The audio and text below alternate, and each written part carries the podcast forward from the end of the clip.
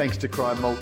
This is Radio Brews News. My name is Matt Kirkegaard, founder of Australian Brews News, and as ever, I'm joined by my good friend, colleague, and sometimes uh, uh, flatmate, roomie. Well, there you go, Lockie. Perfect opportunity for some odd couple intro music behind Matt now. I, I, I was I, I, was going to say uh, Walter Matthau to my uh, Tony Randall, but I wasn't sure whether you would cavil with that prop. So, but yes, yes, you have just come off uh, two weeks uh, being my flatmate and uh, other half to my odd couple. And I should point out, really, we neither of us were really the like the dodgy um, grouch, um, you know, messy one. To be fair, like I, I, I kept your daughter's room nice and clean. I, I left it in as good a condition as I found it. You did my to put my washing out. No, I didn't. I forgot to let you know that. I, you know. I know. I, I, saw that, and you looked. Uh, you, you, fit into the little princess bed quite nicely as well. and I had to kind of go, yeah, diagonally across, but you made it. So, luckily, apart from, look, for, for listeners say, who, sorry, I was just going to say, for listeners on, who may be wondering what's going on, you've just spent two weeks up here. Regular listeners will know that we do the exhibition together, and you've just spent two weeks uh, as my flatmate as we uh, have survived the awesome ordeal that is uh, getting through 10 days at the Brisbane show. Exactly. And we probably should throw in just a quick apology to regular listeners as well uh, for our lack of regularity for that week, because despite the fact that we were uh, literally living with uh, each other's hands in each other's pockets, we um, didn't get a chance to uh, record an intro and an outro to a great interview that we've got, but we're doing it now. So it's, it, it's fair to say that at the end of the, uh, well, 12 days, it, it ends up being that we're dragging our asses um, to, to, to, do anything. So uh, yeah, um, despite. it's a lot of fun, but yeah, it, it's long days on your feet, and the last thing you want to do is kind of set up technology at the end of it. Um, it's just kind of planning for the next day. Uh, you know, what, what, are the numbers going to be like? Have we got enough cups? You know, um, we got staff at the right time, and all those sorts of variables. And then, of course, the good burgers of of Brisbane and surrounds will then throw our plans into complete disarray anyway by turning up at a different time or on a different day. They all end up getting there, but uh, no, no.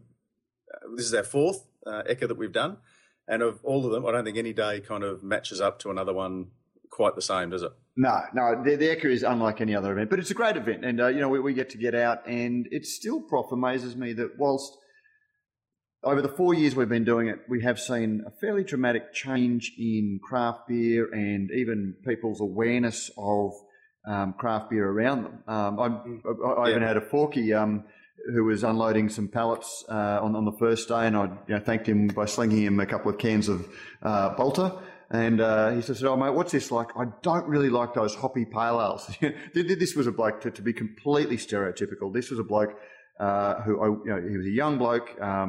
He didn't look like the sort of bloke that hangs out at the hipster uh, craft beer bars, um, and yet he knew enough to say, you know, VB. When I asked him what he what he drank, he said VB, and yet he knew enough to know that you know the element of craft beer that he didn't like were these really hop forward, uh, aggressively hop beers, and that's a big change. But that said, we're still getting a lot of people rocking up and uh, their favourite beers are a you know a blonde or a Great Northern or those sorts of things, and getting into uh, craft beer is is is a big step for them. So it's a fantastic event to be part of. Yeah, and it's it really is like kind of cutting a tree in half and counting the rings. The, the, the, you, you, we've seen the growth uh, from year one. Every year, we always get somebody coming up going, oh, "It's craft beer, eh? What's that? Uh, homebrew or something? Is it?" Um, far fewer this year. And the other thing too that I think a lot of breweries can take note of is brand recognition is improving a lot. So a lot of people pointed to, "I know that, I'll have that." You go, well, hang on, they actually do four core beers. This is perhaps not their most traditional or the, or the most usual. Or you'd pour it and they go, oh, hang on, that's dark.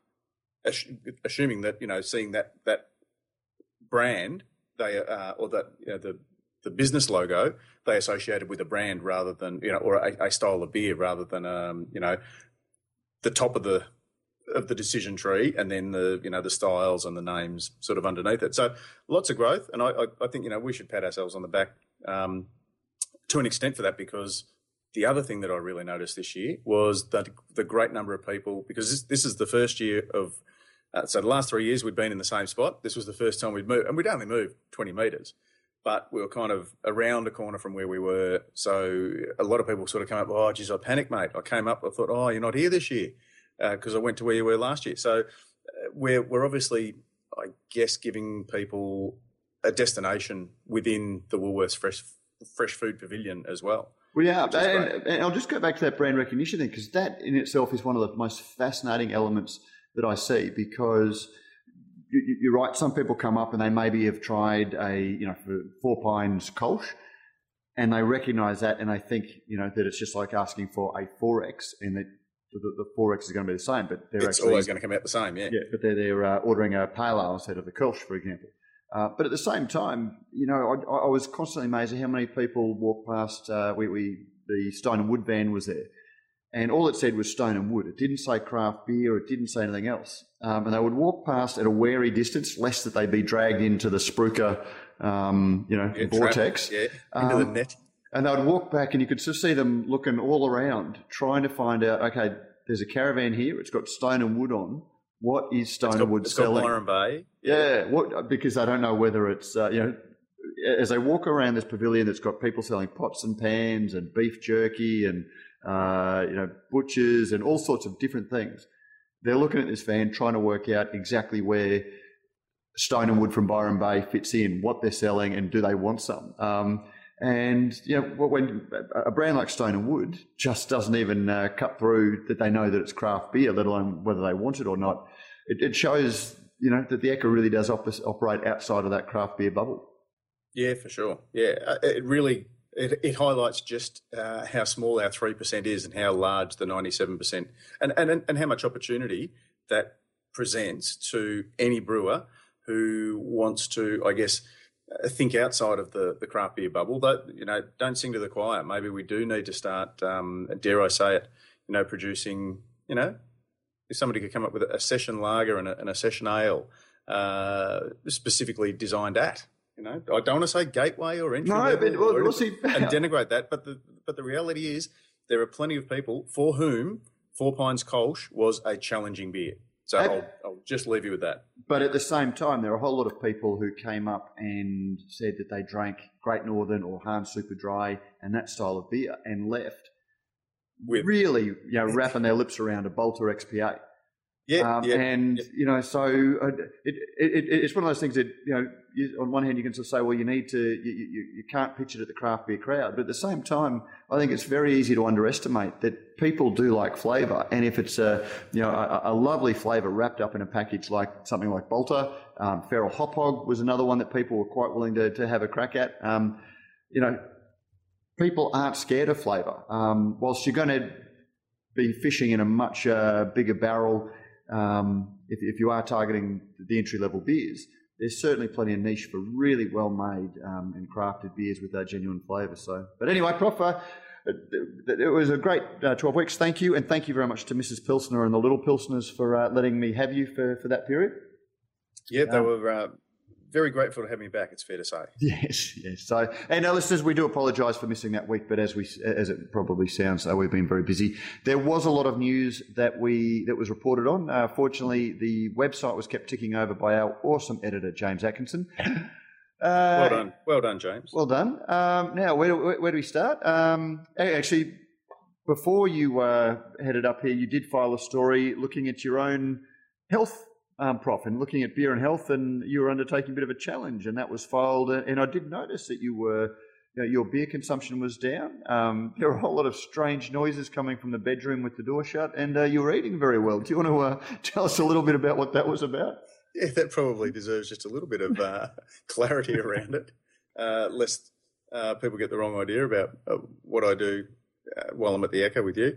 Um, yeah, I I thought long and hard about, you know, do I really want to? Uh, this is something I really wanted to do, and it was a, a bit of a health kick, and it was realizing that uh, since I'd you know turned a, a certain milestone age, um, I the the brain, if you like, or your, your, your personality, kind of still assumes that you can do a lot of the things that you used to do, and, and the body will will respond accordingly.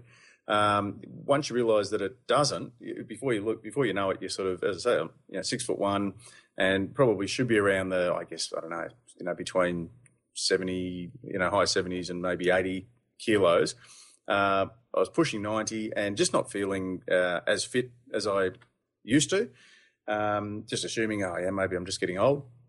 So yeah, I, I, I, thought long and hard, and I thought, well, okay, if I'm going to do it, I, am going to put it right out there, and, and, I guess do it a little bit publicly. Um, partly because I thought that would uh, motivate me to to to stick fat to the excuse the pun uh, to to a plan, uh, but also I think to there was there was an underlying desire to, I guess, inspire other blokes who were perhaps in the same boat. And uh, the, the, reason I, I, chose this particular program was that I am a self-confessed skeptic when it comes to, uh, you know, the brand new exercise fad or the diet plan or the you know home delivered this and that and the expensive gym memberships and the high tech um, uh, home gym equipment that is designed to fold up because it's going to end up under your bed after the first month.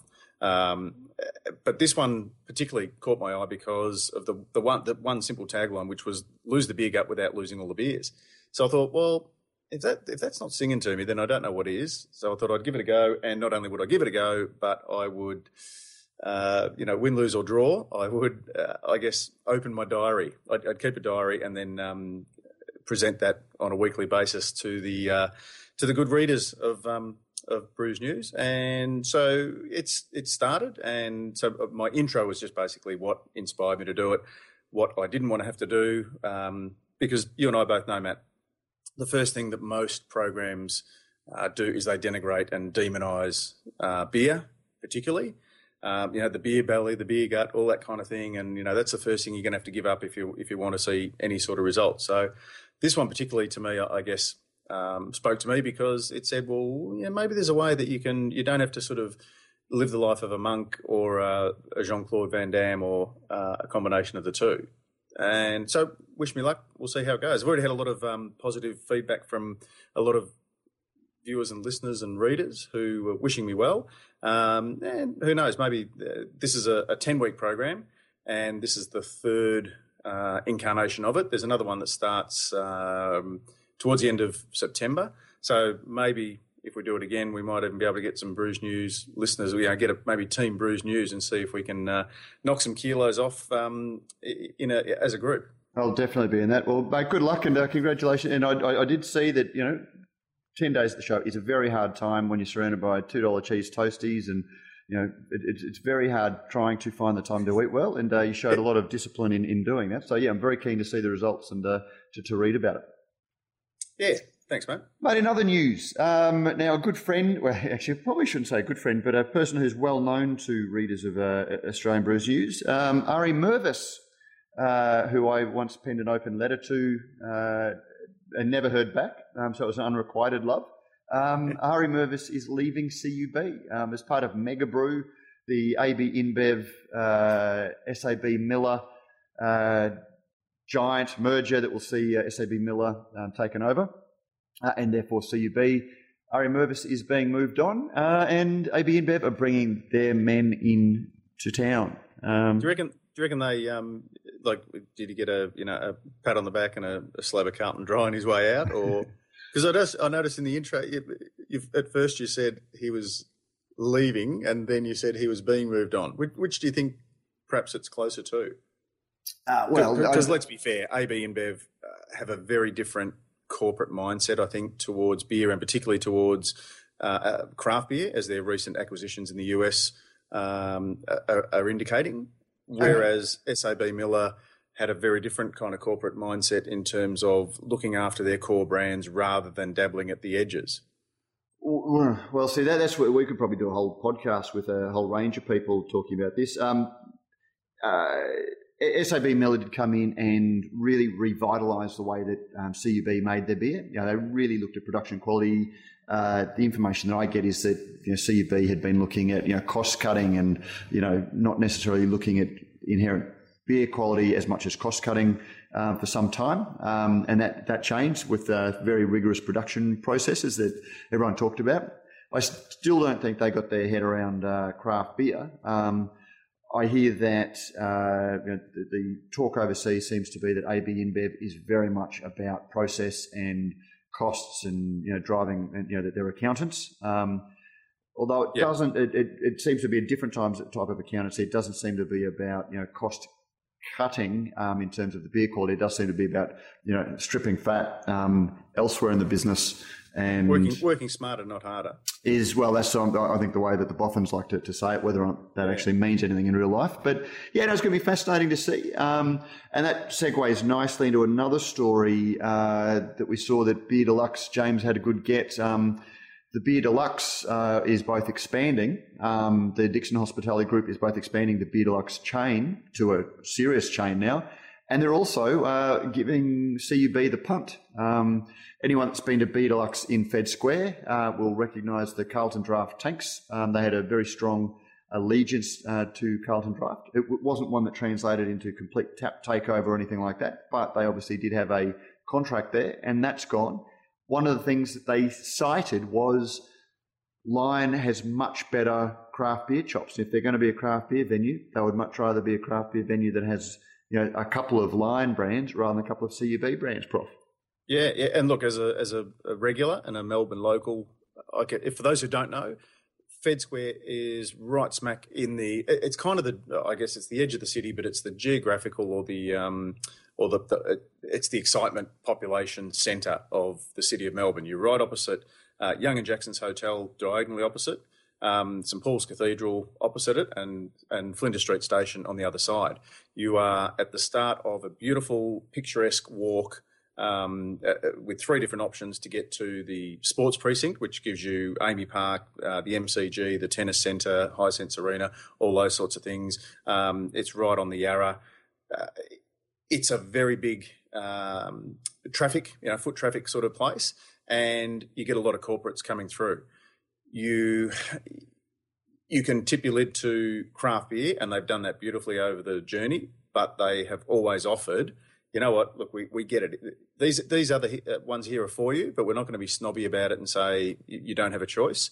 If you want to have a mainstream beer, we've got uh, four of I think twenty four taps. So there's not going to be a great change despite the wailing and gnashing of teeth uh, in some quarters um, through particularly some Facebook uh, groups who are, are, sort of and Matt between you and the Go Post, I suspect that a lot of the people who are you know standing up and chest thumping and saying I'm never going to go there ever again uh, don't go there anyway. Yeah, exactly, Matt. And, and I mean, for me, it's like it, it's an interesting one because you know just to step out of beer for a second. I remember about a decade ago or a little bit longer, um, I remember walking to Myers and saying and seeing that they'd stripped out all their cash. You know, the menswear didn't have a cash point that was you know different from the socks and jocks, and it was different to the men's colognes. There was just like one cash point on an entire floor. So if you had bought a pair, and all, and all of them staffed. Yeah, well, and all of them staffed. Um, suddenly, you, you know, if you had a pair of strides that you wanted to go and pay for, you had to go in search of someone who was willing to take your money. And it just got to the stage that people would walk out because it was too frustrating. And, you know, Myers isn't a cheap venue, and yet it just sort of felt, you know, the, the way they were merchandising, the way they were um, trying to take your money felt a little bit like Aldi. Um, and, you know, I remember noting that. And, you know, I stopped uh, shopping there. Um, you know, come nine, 12 months later after those changes, suddenly the shares have crashed because – I wasn't alone. Um, you know, people were feeling that way, and the, there was a management shake-up and all that. And I give that example because you know I've been feeling for the last uh, you know, 18 months or two years that CUB has really fallen away. They've been they, you know, they've had a couple of successes. You know, Fat Yak, um, Great Northern are some of their their growth, but you can't just have tall trees. You need, you know, the, the, next level beers as well. And they just don't seem to be nurturing anything in the craft beer space that is one of the real value generators um, for Lion. But it's also one of the things that bars and bottle shops um, are looking at when they form their allegiances. And I remember, you know, so so this is the latest one, but uh, at the start of the year, we saw the Hems Group in Sydney punted VB, and there was a bit of a campaign because they went in favour of Lion. They felt Lion had a, you know better to deal with and a better range. Um, but I've been noticing for some time that even small bars, Broth, you know, we, we, talk about Matilda Bay and how hard it is to find at Matilda Bay. Um, Matilda Bay is not going to, you know, Alpha Pale Ale, Dog Bolter, um, and uh, Redback aren't going to be at your pub tab type venues, the way that a James Squire 150 lashes is, or a, a Fat Yak probably is. But Yeah. yet there are still a whole lot of those next level uh, venues that are starting to take themselves seriously with craft beer that will have on um, White Rabbit Dark Ale or will have on Little Creatures Pale Ale or you know even Little Creatures IPA um, that are never going to be huge volume beers, but just are growing brands, or even Kosciuszko, um, which is a brand that that gets absolutely no love from the marketing department, but is a big seller in a couple of things. CUB just doesn't have those, and they just don't seem to have the you know, the desire to form the relationships with the small venues. They are purely only about volume, and craft beer will never be a huge, well, won't for some time be a huge No. volume game. No, not a not a till ticker for for somebody whose yeah, whose output is in the in the billions of liters. Probably, you know, like in, by comparison to your small breweries, they they really need stuff. Yeah, and they're quite obvious about pushing the the volume stuff rather than the interesting stuff. And when you have this conversation internally with people from CUB, you know, um, that their sale reps are actually incentivized against putting a fat yak or, you know, put, uh, against putting a redback or an alpha into a venue because they don't get rewarded for it because they're such small, you know, um, they're, they're not getting uh, associations with the small venues and you can't measure lost opportunity on, on, on your sales figures. No, that's Um, right. and and that they're, they're not getting them into the smaller, cooler venues that might actually give them a little bit of a lift into the next tier venues. Um, and and their attitude is, well, you know, why would we put you know Alpha into a venue when we know that they'll sell more uh, Peroni, for example?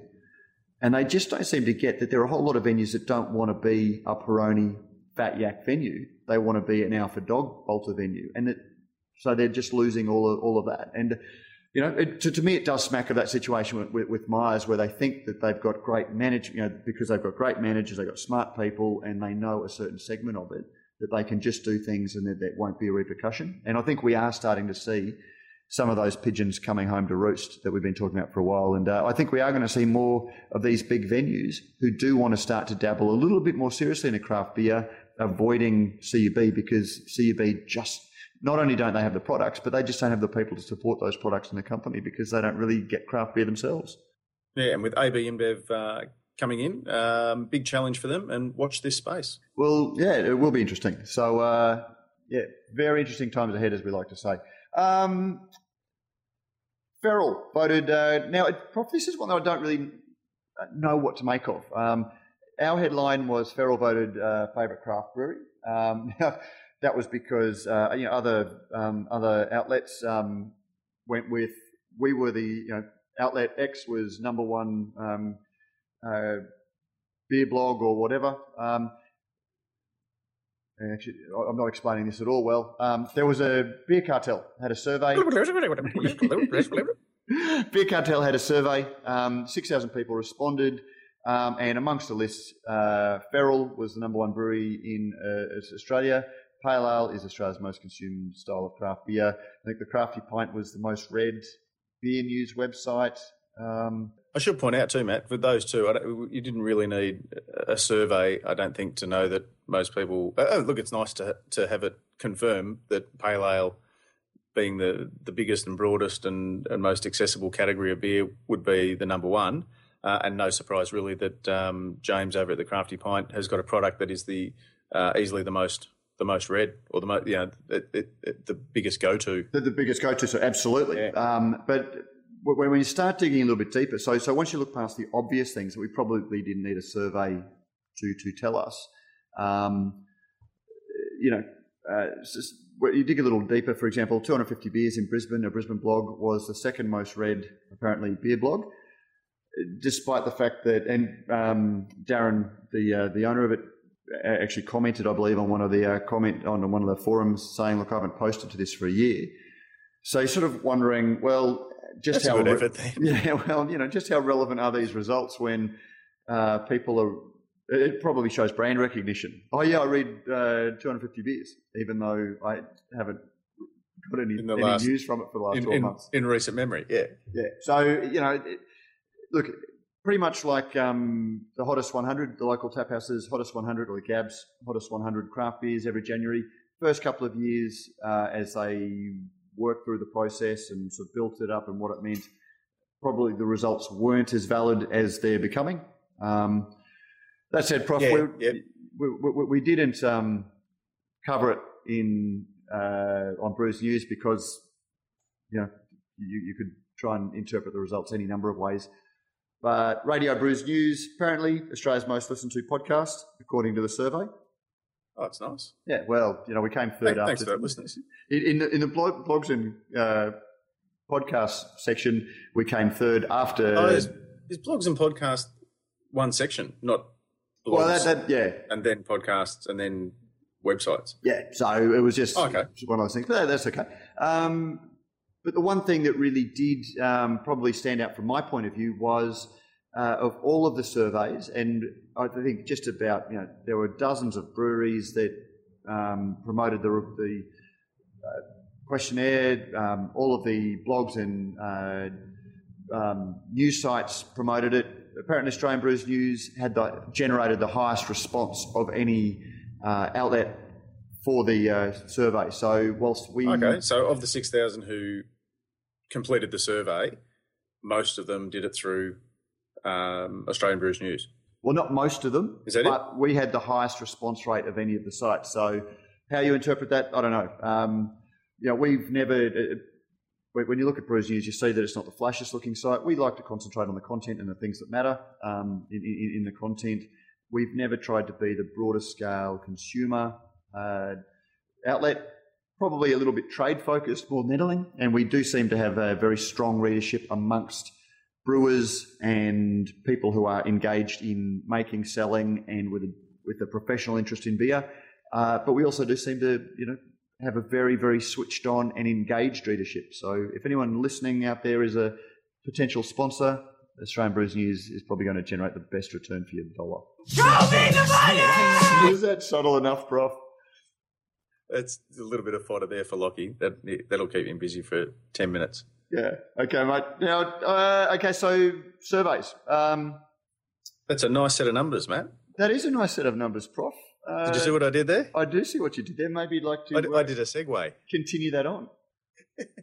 Uh, our interview this week um, was to coincide with the census. Uh, and, well, despite the fact that we, we got up a week and a half late, uh, we still may beat the census um, results. So, during the Australian Craft Brewers Conference held up in Brisbane this year, uh, about three weeks ago, uh, three weeks before we recorded this interview, we thought, okay, with the census coming up, uh, one of the most, I think, um, interesting of the seminars in terms of um, eye-opening and, and uh, realizations was conducted by a few guys who talked about numbers.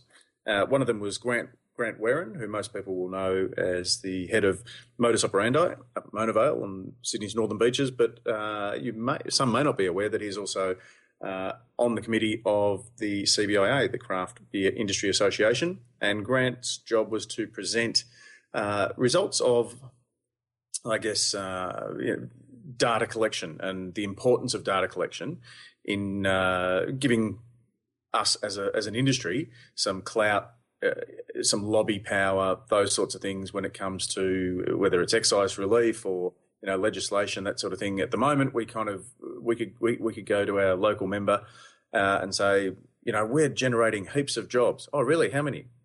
Don't know. But we're producing lots of beer. How much? Don't know. Uh, because the as Grant will um, illuminate for us, uh, we're not too good yet uh, at the numbers. And those who were at Craft Brewers Conference last year will remember Steve Hindy uh, in his keynote address speaking about the importance to the Brewers Association in America of gathering and, and sharing the information because uh, it, doesn't necessarily need to identify a brewery, but having the year on year stats and seeing them, you know, in an upward incline, um, kind of shows that that you know if you jump on board our train, we're we're heading in the right direction. So uh, let's talk to Grant, shall we?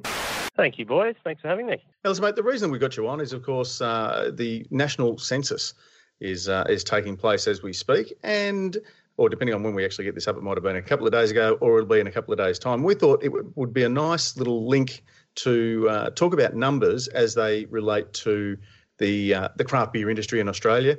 Uh, and you presented at the recent Australian Craft Brewers Conference in Brisbane, and I did. you you spoke uh, very eloquently, and I think. I can, I, uh, having hosted that room, I can speak for everyone who was in the room. Uh, some of the numbers were uh, startling, to say the least. The the one I think that caught me most uh, off guard was that in, in the last survey um, for uh, gathering data um, for, for all the breweries around Australia, only 28% uh, uh, responded. Yeah, I mean that, that that that was part of the the talk, and and you know how we get get our data here was, um, you know, we we ask much like the Brewers Association does, we ask brewers what are they doing, you know, what are you selling, how much are you making, um, you know, what are your expenses, etc., etc., and we ask people to fill in an anonymous survey. So you know, not myself, not the CBIA, know who's actually answered that, and uh, what we try and do from that on a on an unidentified basis is work out what's going on in our industry, and you know, uh, some some groups responded better than others, but across the whole group, you know, we we did have that 27% response rate, which carries with it, you know, when you're trying to draw inferences and, and, and make conclusions about data, it does carry with it um, some estimation error when you have have that lower response rate. So um, we had to augment some of those um, some of those responses to get a, a, clearer picture of what was going on um, in our industry. And if you can just break down for our listeners the, uh, the, the the main area. So you've got national brewers, regional brewers, micro and nano, or small and nano. Is that uh, right? Yep, correct. So how, how we define an, a nano brewer, uh, the first category is anyone producing less than 50,000 litres of beer per annum. Uh, the next category up is a, a micro brewer producing anywhere from 50,000 to 300,000 litres of beer per annum. Um, then we move into the regional category, which is between 300,000 litres of beer and 5 million litres of beer. Um, and then you move into the national category, which is anyone producing over 5 million litres of beer per annum. Um, and, you know, we, we sort of look at those four tiers and we say, well, how many people um, submitted, did we submit the survey to, and how many people responded? Um, and if we break it down, we, there's, there's 297 breweries that we that the survey went out to.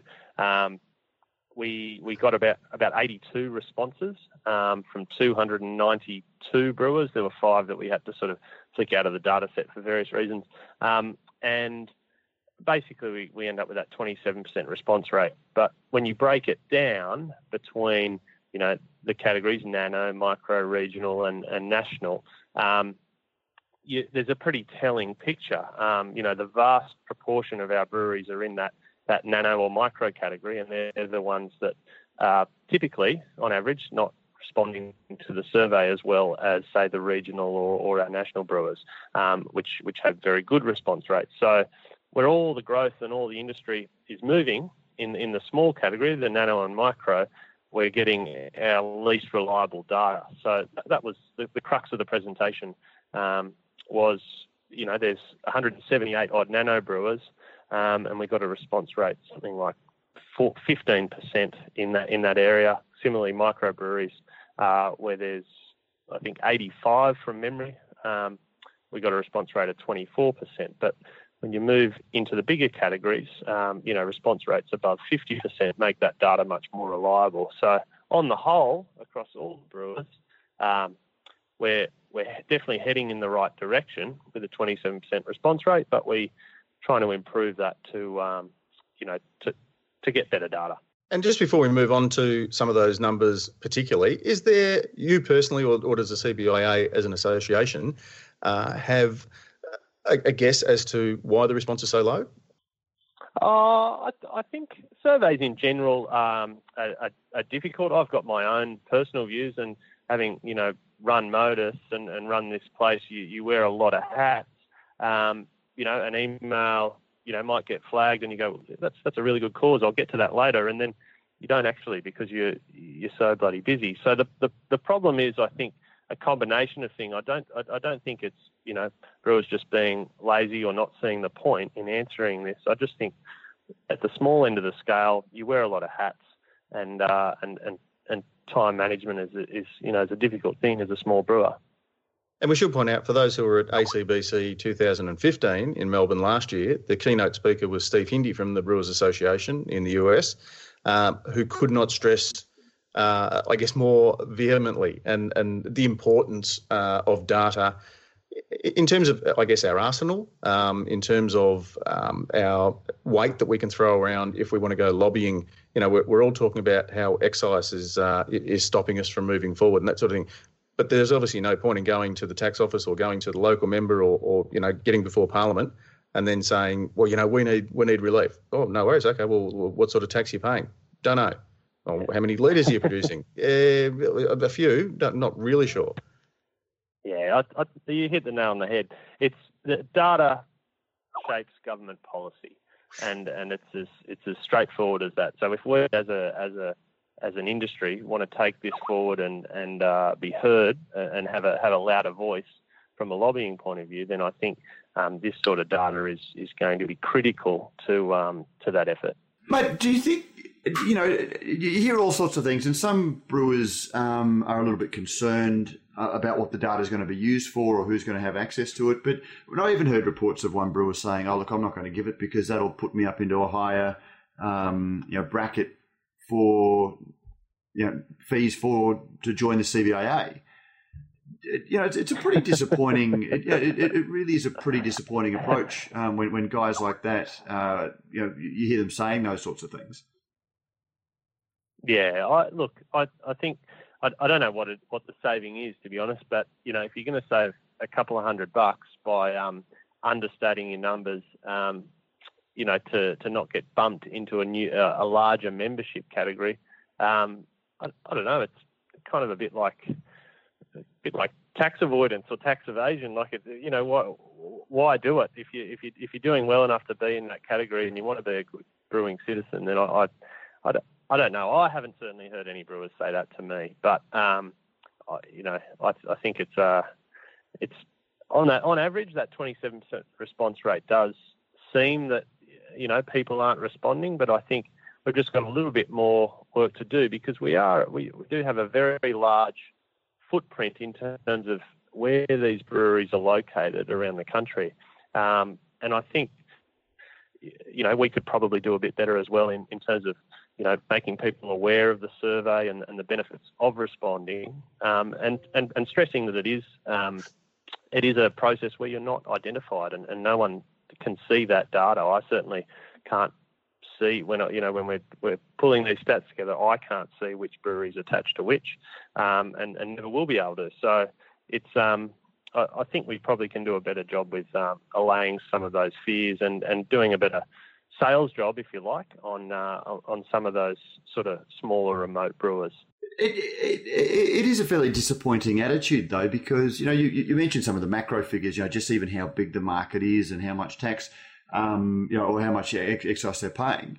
Um, during the, the, the conference, I did a little bit of media, you know, promoting the craft beer industry generally. One of the figures that I wanted to really talk about was, you know, giving uh, you know, uh, a political um, message is that small brewers are very big employers. Um, and if you look at the number of jobs a small brewer creates per litre of beer produced, it is multiples of what um, you know the, the, the, national brewers are with uh, with very lean um, operations.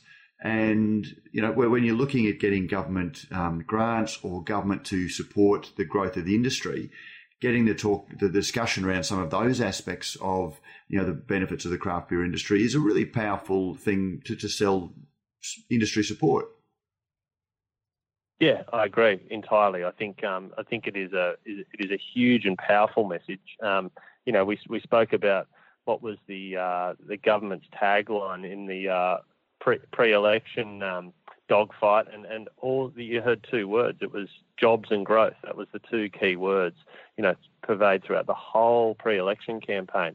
And, you know, it does go to show how, how simple and important to, um, to government policy, you know, jobs and growth are. And if you look at the average numbers of what we're doing as a small brewer, um, you're quite right. You know, large brewers are capital intensive uh, and labour efficient. And when you look at the other end of the scale, you know, small brewers are, are, are you know, not so capital intensive, um, but very labour inefficient. So they employ a, a, huge number of people, and on average, um, across the survey, you know, each brewery is employing 14 people, um, which is a which is a huge number of jobs. Um, you know, given the growth of the industry, and you know, you, it puts you in a position where you can compare that to say, you know, a craft winery or a, or a distillery or something like that, and you know, are they producing 14 jobs per per rollout of, of, of that as well? Like, it, it is a powerful message. Uh, we were able to get some you know, really good um, data um, for the first time, and I, I like the way that you'd actually gone through. Um, and we're able to separate the breweries that, and I believe there's only one brewery that's in the, uh, or you know, one independent brewery that's grown to the large independent brewery size. Uh, it, it, is my understanding, but when you look at the you know the, the, the medium breweries and below, 3.1% of the beer consumed in Australia comes from those breweries, was my understanding of the data that came out. Yeah, so what, what we did was, um, you know, I, I think um, sometimes we, we, we miss the target as an industry and, uh, and very heavily focus on one or two key, very large craft brewers. Um, but, you know, my and the CBIA's view was that, um, you know, we need to really understand what's going on in the real end of town.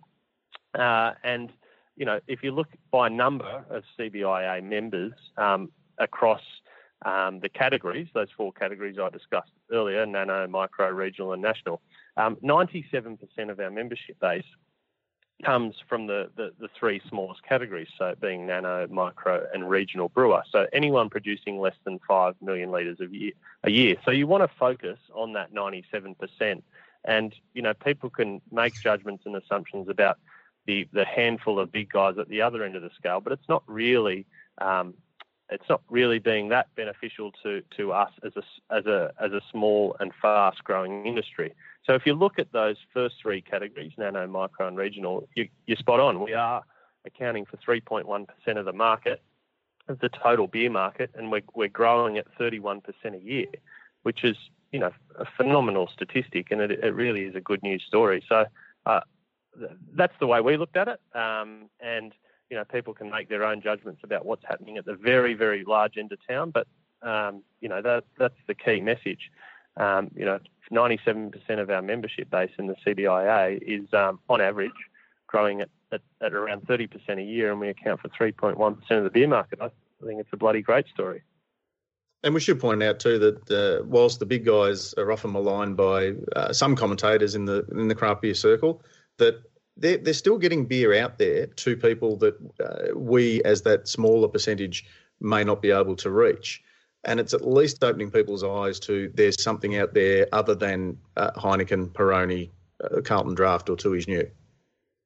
Hmm, absolutely. So yeah, I, I, think you know when the it's a startling statistic that 97% of our brewers, you know, round numbers, we've got 300 in this country, um, that 97% of them are small and independent. Uh, you know, if you if you focus on anything but that number, I think you're missing the point. Uh, some of the other numbers that uh, that came out, um, we, have we, discussed, but for our listeners and also perhaps for, for some of the brewers, what are the what other questions are, are asked? For example, are, um, I guess forecasts in um, you know are there questions in terms of you know do you intend to uh, put on more staff? Do you intend to increase your capacity? Do you intend to uh, contract brew uh, some bottled stuff, or you know are you planning on putting in a canning line? Any, anything like that? I, I, think that that stuff will all evolve. I mean, if we look at the Brewers Association in the States, and, and anyone, I'd really encourage them to go and have a look at their website and look how easily and, and readily available great data is, broken all the way down to value. It's broken all the way down to, to each state throughout the US. Um, it really is a, a, you know an analyst treasure trove of stuff. Um, if we can if we can set that as the gold standard to say, look, over time, that's what we as an industry need to achieve. Um, you know, I think we've we've got a pretty good base. We've we've got a, an idea of uh, um, where the small and independent brewers are at the moment um, and what they're producing, um, how many of them there are. Uh, we don't have a great a great read, you know, to drill it down onto the state level because some of the data that we've used to, to, to get these numbers is is federal in nature um, and doesn't identify which brewer is in which state. Um, so going back to the survey and the survey responses, I think once we, we get you know a response rate, say upwards of, of 50%, um, I'm just going by the law of statistics here. Any any survey where you've got 300 people in a population and, and more than 50% of people by number answer the answer the questions truthfully and honestly, then you've you've got a, a, a pretty good estimation within 10% of where um, of where your industry actually is. So um, once that survey that response rate does does increase, um, we'll be in a position not just to discuss, you know, total macro volumes, but we'd be in a position to discuss things on a state by state level. We'd be in a position to discuss things on a value level, not just volume. Um, we all know that craft beer sells at a, at a higher price point than, than macro beer. So yep. any, any stat that I give you is actually underestimating the value side of the equation. Um, you know, if we look at the value side and we say, look, we're 3.1%, uh, you know, at the moment or in FY 2015, um, you know, you, you apply a 30% price premium to that and a growth rate of 30%, which we experienced last year. And, and, you know, we could very well, by value share at that small end, already be above 5% of the market. Talking about, actually, I should just say, uh, Grant, is there any more that we can talk about from the um, the, the data? I think um, you know, really, really sort of, um, we can't really drill down much further than that, but we can sort of look at each category. Um, I could, I could sort of go over that quite quickly. Absolutely, yeah. To listeners. Um, so you know, if you look at the nano brewery category, again, that's less than fifty thousand litres of beer a year. There's 178 brewers in that category for a, for a total volume output of 4 million litres of beer. You go down into the next category, um, the, the, the micro brewers, annual production of between 50 and 300,000 litres. There's 84 brewers in that category producing uh, 13.7 million litres of beer per annum. And then you, you go into the regional category, that's between 300 and 5 million litres of beer a year. You've got 24 brewers in that category um, producing 33 million litres of beer a year. Um, so you know, really, really rough rule of thumb, as you go from the small to the higher categories, the number of brewers falls by a third, but their volume production triples, if that makes sense. So um, you, are getting, you know, much more efficient breweries coming out and producing uh, a much higher share of, of that 3.1% market figure. Yeah. So I, I think that's probably like the uh, some of the, the key high level stuff. Um, you know, the growth rates experienced between those various categories does vary as well. Um, but you've got to remember that brewers, as you alluded to before, Matt, they do um, jump from categories as they get larger. So it does tend to favour the largest category that we looked at, those regional brewers. But regardless of that, you know, you look at the growth rates, you know, nano breweries production wise are growing at 8% a year um, in terms of their volumes. Microbreweries, 23%, regional breweries, 38%, against a backdrop of the total beer market falling at nearly 4% a year. It's, um, yeah, I, I think it's pretty, pretty impressive results as an industry. Yeah, and Grant, I think one of the other, um, just t- moving on from that, um, one of the the more interesting figures was uh, for me uh, the growth um, by state. Uh, and I think obviously, if your state is growing, it means you're either getting more non-craft drinkers uh, on board, or your your craft beer drinkers are, are experiencing more and, and, and increasing their repertoire, perhaps. Um, that obviously is handy going further, you know, the next two and three years, because I guess then the CBIA or, you know, in terms of marketing and advertising and promoting beer, we can, I guess, channel our resources um, to perhaps where we're we're not getting the growth that we are in other states. Yeah, I think I think that's right. I think it, it helps form a, a you know an, a, some sort of equilibrium as a as a national industry um, to find out which which states are doing what and how, how big they're doing it. Um, but I think you know the other um, the other important sort of high level point is, you know, that microbreweries are a, a huge regional employer, and, and let's not forget that's the whole basis for how the wet tax came in to support the wine industry was that it was supporting regional employment. And I think with better survey responses, you know, we'll be able to get a really good read on exactly, you know, where and, and, and how important to regional Australia, um, you know, small craft breweries are. And I, I you know, I, I, know they're very important at the moment, but if you're employing 14 people on average as a small craft brewer and you're doing that regionally, um, you know, that's that's a that's a great policy policy changing story. I would have thought. One of the uh, stories that I often talk about is, you know, if, you've ever seen the um, businesses that have trotted out as success stories, there was the Beechworth Bakery that was one of those uh, very successful, you know, turned around a small bakery and made it a major regional employer. And I'm always minded of just up the road. Um, you know, we've got Ben Kraus, and he he employs something like 30 people in uh, Beechworth now. And, you know, it doesn't take too many uh, guys like that in an area, and you, you're really seeing a lot of jobs created. Yeah, absolutely. Um, you know, there is a there is a, a, a cap as a as a regional brewer, I would have thought to to how big your equipment can be. So you're already, you know, I would have thought generally speaking, and I, I hope I don't tread on people's toes here, but generally speaking, you you are more inclined to hire more labour um, as a as a as a regional brewer than you are to invest in, you know, national size brewing machines or capital equipment, which which doesn't necessarily create a lot of jobs. In fact, it you know takes jobs away. So I think as a regional story, um, yeah, you, are spot on. It is um, it is hugely important to regional employment. Now, moving on from the uh, statistics uh, side, how are things going down at uh, Modus Operandi? Modus is going well. Um, pleased to report we employ slightly more than the national average, uh, but uh, yeah, we're we're, uh, we're busy. Um, we're, we're growing, but we're we're doing that. Um, you know, in, our way, keeping everything in house. Um, we, we we we do all our own brewing. We do all our own packaging.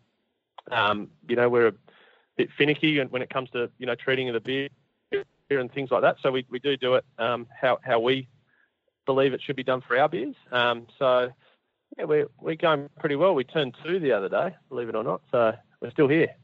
Time flies. And mate, absolute uh, um, uh, big ups to to you and the team for the Canimal.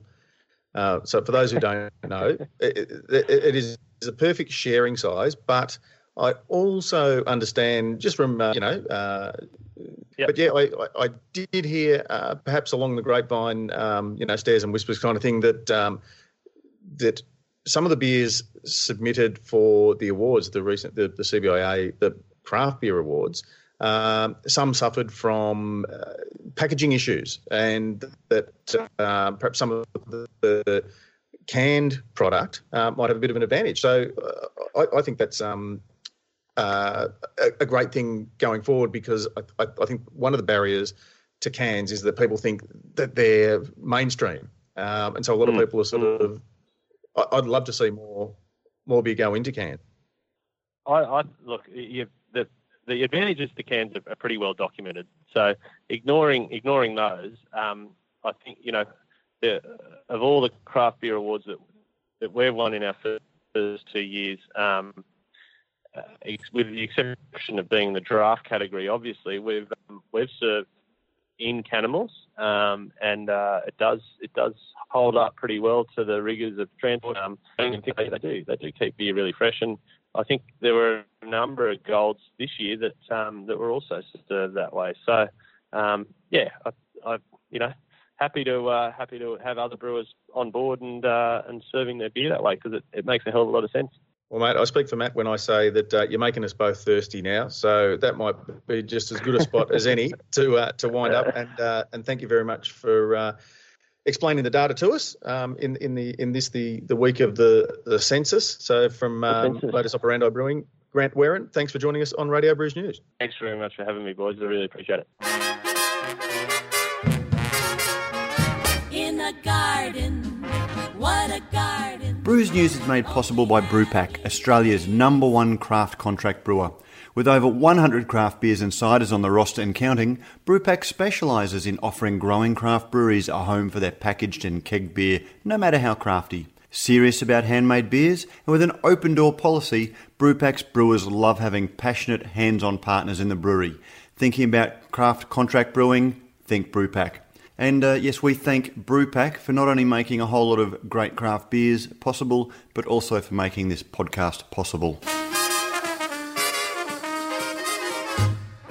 Nice work, Prof. Mate, that, that was that was fascinating. You know, and, and, as you said in the intro, you did think to time that uh, because it was soon after the CBIA conference, but also because it was meant to go out in census week when everybody's looking at figures, and uh, it, it, probably will beat the uh, census uh, out. But the census is conducted so we can get a good head on the figures, so people know where money is going and what money is needed and those sorts of things. And it is exactly the same for craft beer, as you said. So, uh, no, I thought it was fascinating. It's, really interesting to see. One of the most commonly asked questions I'm asked in any media interview is how big the craft beer industry is.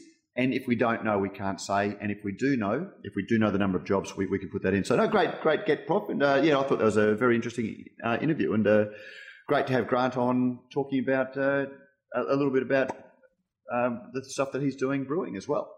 Yeah, exactly. Now, Prof, uh, we're into the formalities part of the show, and the first one, Lockie, is cards and letters. No letter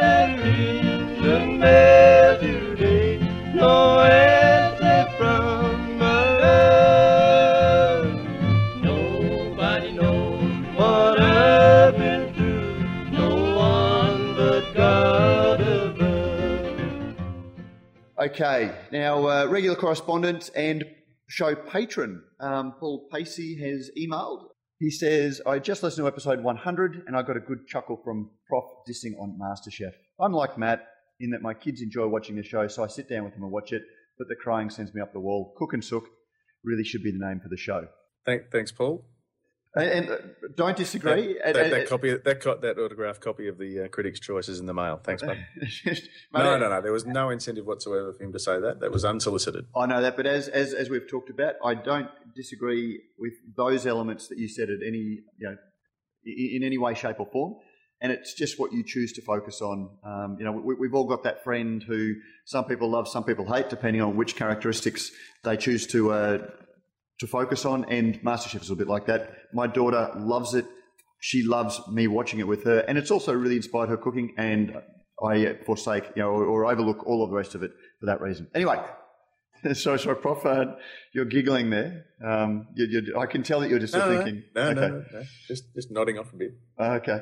Um, Paul continues. I've got a suggestion for a standing question for your interviewees. Don't feel any pressure to go with it. Don't worry, Paul. We never do. Um, but no, but whenever, whenever somebody prefaces a, a request with that, what does mean, that mean? Oh no, I, but, but really, but really, yes. How about no, I get no, on with? How about I get on? Just get on with. Go. It. Okay. But as someone who is looking to start a new business in the industry, I'd like to hear the answer to this question. If you had to start your business or roll again tomorrow, what would you do differently? Oh, oh, I like that. That's um, that's very that's very juicy. Yeah, that's a that's an interesting um, uh, poser that we could put to.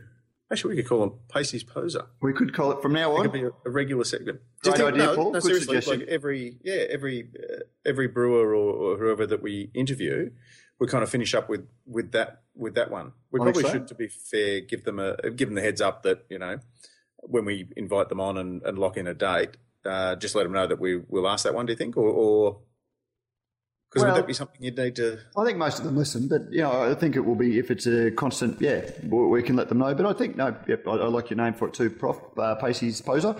We'll ask uh, ask that, and uh, no, that's a great suggestion. And listeners, if you've got any uh, guests that you would like to interview, and actually, Paul finishes by saying, "And yes, please do an interview with Stuart from Voyager Craft Malts, who we mentioned in episode 100." I had a Yes. chat to him last week at the conference. I'm assuming and what they're doing about their sustainability efforts sounds fantastic. So we will get uh, Voyager on in the next couple of weeks. And also, listeners, if you have questions that you would love uh, asked, uh, please don't hesitate to uh, contact um, and let us know. Yeah, because also that we have a couple of patrons, I think, who uh, we we still owe a, a Q and A with, uh, who need to let us know who they want us to uh, get get on and, and chat with. Absolutely. Well, we've got the. That, that's not an ad.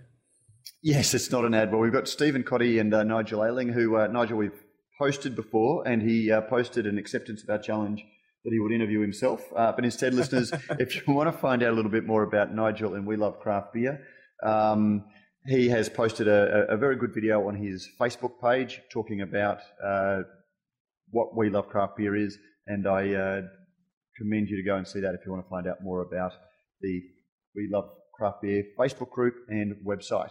Um, yes, and Dermot Dowling as well. And Dermot Dowling, of course. Yes, I think he, he still owes us one. Yeah. Yes, uh, That's true. We, we, owe him one. I guess that. that Any he, other cards and letters, Matt? yes, uh, there there are, Prof. Uh, now moving on to the comments from episode 100. Uh, Barry Cranston, who is a regular, uh, he's regularly mentioned by people on the show, and he's an award-winning homebrewer himself. He yes, uh, former, former New South Wales champion. Yes, he weighed in to episode 100, Hope Brewhouse and Hobart Brewing. Uh, great informative show as always. I know you are not aimed at home brewing, but given that many craft brewers started by home brewing and many followers are home brewing, it might be of interest to look at some of the home brewing industry. The real good bloke and innovator John Preston at Grape and Grain would be an excellent person to interview. Also, the ANHC in Adelaide in October might be of interest. Just a couple of ideas and feel free to ignore. Um, no, thank you, Barry. And uh, not only not ignored, but I caught up with John, uh, had breakfast with John actually during the, the, the, on the last morning after the Craft Brewers Conference. Um, and I've got him to shoot me some stuff on the Home Brewers Conference in Adelaide. And we have locked him in as a guest, just need to uh, work out the, the timing. Yep, so, perfect. Well done, Barry. Well done, Barry. And uh, thank you for that. And Keith, the beer guy, who is Keith Grice uh, from Hunter. Hunter Valley, that's right. Hunter, I was thinking of Kolsch. Hun- yeah, Hunter, uh, uh, Hunter, Hunter, Valley Beer Brewing. Co. Hunter Brewing. No, it's Hunter Valley yeah. Beer Co. Is it Hunter Beer Co? Hunter Beer Co. Beer Co. Yeah. Um, commented. Uh, now we had spoken to Matt Hogan um, from Hope Brewhouse in the wake of his win as the champion small brewery, and apparently I opened the introduction with Matt surprised the entire brewing community. Keith weighed in and said, "Those of us, uh, he must disagree with my introduction. Those of us who have known, who have been enjoying Matt's beers since Hope Brewhouse kicked off, have known that it was only a matter of time before his trophy cabinet started to fill. From his very first brew, his ability to put together a recipe and attention to process have been evident. I've taken much pleasure in sending customers his way. Along with Lovedale around the corner from Hope, visitors to wine country in the Hunter have many great beers to choose from. Those of us who are lucky, who are local, are lucky we don't have to choose. We can enjoy them all. Um, and he finishes with the winking emoticon to let me know that. And uh, yes, no, so thanks for weighing in. Uh, and, and it's great that your little secret, the little secret you guys have been inviting, uh, in. Uh, sort of, yourself? No, the, yeah, that you've been enjoying, not inviting, um, is now starting to spread. So, uh, and I would, I would still argue, just on a dictionary, any di- dictionary definition of surprise, I think uh, pulling a major trophy and a category trophy without uh, uh, winning a major category trophy in your first effort out is a surprise. And looking at Matt's face, I, I, I don't think he disagreed with me. so, and uh, you know, Keith and uh, actually, Prof, we probably need to do a swing through the Hunter together um, because Keith's no mean brewer himself. Um, we also no, do have uh, Matt, uh, Michael Capaldo, um, who's added a lot of trophies to his uh, case recently, and uh, yeah, we might see if we can get a shot, if we can get some uh, sponsorship dollars on, or maybe even some. Do you think he? You go. Patronage uh, might be able to help us uh, leverage a, a trip are you, Are you thinking of a a sideways esque, um, you know, perhaps a, live cross from you know from wine country where we go around and except we do it in in beer form? I think so. I think so. All right. So, uh, but actually, that's uh, speaking of needing money to do what we do. That's a good time to talk about our uh, our patronage program uh, through Patreon. Um, it's in the show notes, listeners. If you do like what we do and you wouldn't mind uh, kicking in four or five bucks a month, or even ten bucks a month, um, to help us defray the cost and uh, maybe put some beer in Prof's pocket. Um, you can jump on and just pledge. Um, you can make a single one-off pledge, or you can make a recurring pledge. um, just to uh, help us out. Um, and in return, for people who uh, commit $10 a month, they become executive producers, and you do get to name a guest that you would like to have on. And what's more, you get to actually come on and ask questions of that guest. So, uh, listeners, if, you like what we do and you'd like to see us keep doing it, um, you can jump on. Now, Prof, another thing that listeners can do if they'd like to support us. But uh, the other thing that you can do uh, is we we've never been ones for merch, Prof. Everyone else seems to jump on the merch bandwagon. I know that you have an amazing collection of brewery T-shirts that you uh, like to wear. I don't, um, as we've discussed on the program before. But finally, I've relented and thought, well, we will have some merch in some form and in uh, true Australian Brews News style. Um, whereas you might see the malt, wort, hops, and yeast that uh, Stone Wood did, uh, we've taken a little bit of a scant look at some of the brewing styles, and we have a T-shirt that says "Hops and Brett and Novelty and Hype" in that same style. You can jump on and buy one of those, or even uh, we've, we've got one that if you didn't want to be so negative, you can just say quality, consistency, balance, and style if that's what you want to celebrate. Uh, but you can just jump on the Facebook page on sorry on our home page, and you'll see that there is a link to wear us out, and you can buy some Australian Brews News merch that we get a small percentage of the dollars, and you can wear us out. Uh, now let me see what else is there, Prof. Uh, there's an iTunes a review. We have had a uh, recent review from Barry Cranston. Uh, Barry's given us a five star rating, always provides great in depth information about current trends and happenings in the craft beer and mainstream beer industries, always done in a very entertaining manner. A must listen program for anyone interested in Australian beer and events. So, Barry, thank you for that. I'd actually forgotten Thank you. That's very yeah. nice. Thank you, Barry. Um, mate, I think that's. We, we, don't. We've thanked our sponsors, Cryer Malt, Cryer Malt, Cryer Malt, and uh, we've run Brewpack, Brewpack, Brewpack. Brewpack. You know, they, they get their little uh, sting. Uh, I don't think there's anything too much. Have you got anyone lined up for us next week yet, Prof? Not as yet. No, it's just uh, I'll, I'll, I'll, we'll start following that up and uh, and locking them in. Well, I think Voyager and uh, John Preston are two great leads, so hopefully we can uh, get them on. Um, otherwise, Prof, it, you know, thank you once again. Thank you to family for sharing, and uh, mate, thank you for uh, putting together another great podcast. My pleasure. Look forward to chatting to you next week.